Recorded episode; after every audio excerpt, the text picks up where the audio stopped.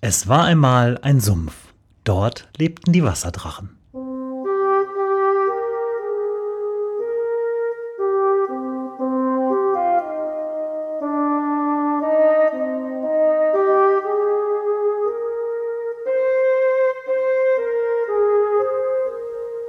Wo die Wasserdrachen wohnen, Folge fünfunddreißig, die Stadtbibliothek.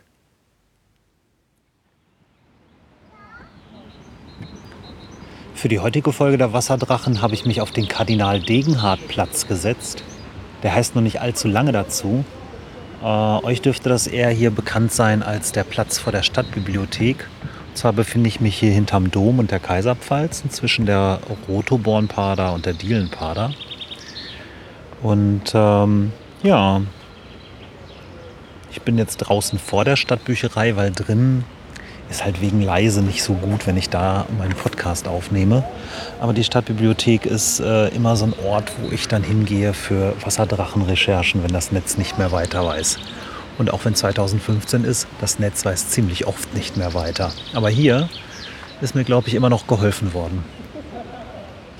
Das Gebäude selber ist ähm, ein äh, Barockbau aus äh, dem...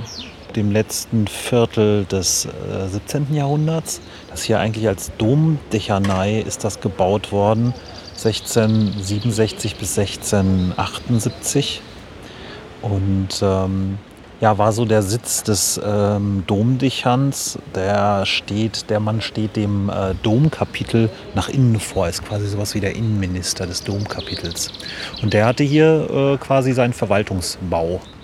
Und ähm, Das hier ist so der erste Profanbau des Barocks in Paderborn gewesen und eigentlich ein ganz schönes Gebäude. Es ist zweigeschossig, ähm, weiß gekalkt und dazwischen äh, immer mit so Sandsteinverzierungen, so Bänder, die umlaufen, ähm, Fenster, die von solchen Sandsteinverzierungen eingefasst sind.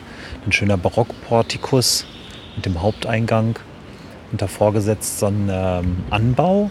Der kam erst später dazu, der kam äh, siebzehnhundertvierzig, wurde das als Erweiterung äh, des Treppenhauses äh, gebaut oder als Treppenhaus insgesamt. Und das ist heute der Haupteingang, da gucke ich gerade so drauf. Ähm, ja, nach der Säkular- Säkularisierung, als es nicht mehr als äh, äh, Domdechantei genutzt wurde, war es dann äh, in äh, preußischem Justizbesitz. Hier saß die Justizverwaltung drin. So ab achtzehnhundertsechzig und äh, bis zur Zerstörung des Gebäudes im Zweiten Weltkrieg war das äh, hier das Paderborner Amtsgericht. Ähm, beim letzten großen Angriff auf Paderborn im März neunzehnhundertfünfundvierzig äh, ist das Gebäude komplett zerstört worden. Bis auf die Außenmauern ist das ausgebrannt und äh, war dann einfach nur noch eine leere Hülle. Ich muss mal, bevor ich weiter erzähle, wie das hier weiterging an diesem Gebäude, mal einen kleinen äh, Gesamtrückgriff oder eine, einen Überblick geben über Paderborn und seine Bibliotheken insgesamt. Paderborn hat nämlich eine ziemlich lange Bibliothekstradition. Ähm, so die älteste überhaupt, das ist die Erz, das erzbischöfliche oder die erzbischöfliche akademische Bibliothek. Deren Vorläufer gehen so zurück bis auf das Jahr siebenhundertneunundneunzig und äh, Ja, der Gründung der Kaiserpfalz und der Domschule. Ähm, die haben auch das älteste Buch der Stadt. Das ist äh, datiert so circa auf äh, das Jahr achtzehnhundertvierzig. Ähm, aber mit der Zeit, vor allem äh, als es dann anfing, dass die Leute immer besser lesen konnten und die Alphabetisierungsrate hochging, gab es natürlich auch viele kleine äh, Pfarrbüchereien in den einzelnen Ortsteilen.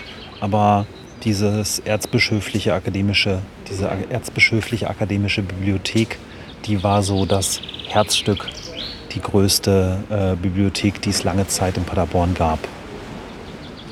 Gibt es natürlich große ähm, Umbrüche in der ganzen Geschichte. Der letzte große Umbruch im Bibliothekswesen in Paderborn war sicher das Dritte Reich. Da hatte man natürlich... Ähm, hatte man natürlich die Bestrebung, das alles entsprechend gleichzuschalten und auch die äh, Bestände so zu kontrollieren, äh, dass natürlich das Volk dann bitte nur das lesen sollte, was der Führung äh, genehm war. Ähm, heute haben wir eine Stadtbibliothek, da sitzt jetzt gerade gegenüber. Das ist hier die Zentralbibliothek, nennt sich das, weil unsere Stadtbibliothek gliedert sich in vier Teile. Es gibt einmal hier diese Zentrale, das ist der größte Bau insgesamt. Ähm, es gibt die Kinder- und Computerbibliothek oben äh, an den Rathauspassagen, an der Rosenstraße. Und es gibt noch ähm, in Neuhaus und in Elsen jeweils eine Abteilung der Stadtbibliothek. Aber insgesamt gibt es noch zehn weitere. Ähm, meistens katholische Pfarrbüchereien irgendwo in den Ortsteilen. Äh, aber die beiden herausstechendsten sind natürlich nach wie vor einerseits die äh, erzbischöflich-akademische Bibliothek, die ich eben schon erwähnt habe. Das ist nach wie vor die älteste und wird es auch bleiben. Und die größte und umfangreichste, die wir nicht vergessen dürfen, ist natürlich die Universitätsbibliothek oben an der Uni Paderborn. Die hat, glaube ich, wenn ich das richtig gelesen habe, irgendwo mal eins Komma vier Millionen Bände am Start. Und das ist ein richtig großer Klotz.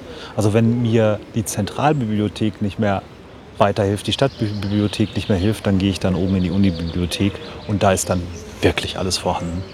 Das Tolle ist, dass äh, all diese Einrichtungen sind ähm, auch öffentlich und können öffentlich benutzt werden. Also geht mal einfach hin und guckt euch das mal an.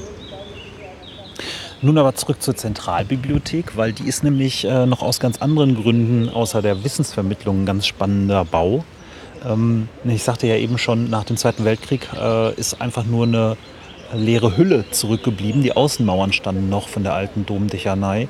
Und ähm, ja, nach drei Jahrzehnten als Ruine wurde dann neunzehnhundertsiebenundvierzig, äh, neunzehnhundertvierundsiebzig bis neunzehnhundertsiebenundsiebzig das Ganze umfassend restauriert. Ähm, so in der Form, wie wir das heute von außen sehen, schön mit seinem Schieferdach und den schönen Sandsteinverzierungen im Barockstil. Ähm, und innen drin gab es dann äh, die Idee, da die Bücherei reinzusetzen. Das war mal das Stadtmuseum, war mal im Gespräch, aber die Stadtbücherei hier reinzusetzen ähm, auf einer Stahlkonstruktion mit vier Ebenen, die eigentlich an sich wieder so ein bisschen wie ein Bücherregal funktioniert. Und äh, so hat man diese ähm, ja, alte, antike Außenhülle quasi und ein sehr modernes Innenleben. Das finde ich eigentlich eine sehr schöne Lösung. Das Ganze wurde dann neunzehnhundertsiebenundsiebzig zur zwölfhundert-Jahr-Feier zum Stadtjubiläum eingeweiht und äh, hat seinerzeit, glaube ich, ziemlich breite Beachtung gefunden als geschickte Lösung zwischen alt und neu. Ähm, ja, das ist eine feine Sache hier. Der Stand heute ist beeindruckend. Ich meine, ich bin jetzt seit über sechzehn Jahren in Paderborn und ich sehe auch, wie sich das so entwickelt. Als ich hier hinkam, war das noch eine ganz normale Bücherei. Dann geht man so hin, leiht man sich Sachen aus, dann werden da Sachen, werden da Stempel reingesetzt, weil man es zurückbringen muss. Es gab Ausleihkarten, war alles papierbasiert. Ich habe dann so den Umbruch erlebt zur Elektronis- Elektrisierung des Ganzen, zur Elektronifizierung. Wie nennt sich das denn? Zur Digitalisierung auch, dass die Bestände dann äh, zum Beispiel online abrufbar waren, man gucken konnte, was gibt es, sich was vorbestellen konnte, dass dann auch nicht mehr mit Stempeln drin rumgestempelt wurden auf irgendwelchen Ausleihzetteln in den Büchern, sondern dass es da schon Strichcodes gab.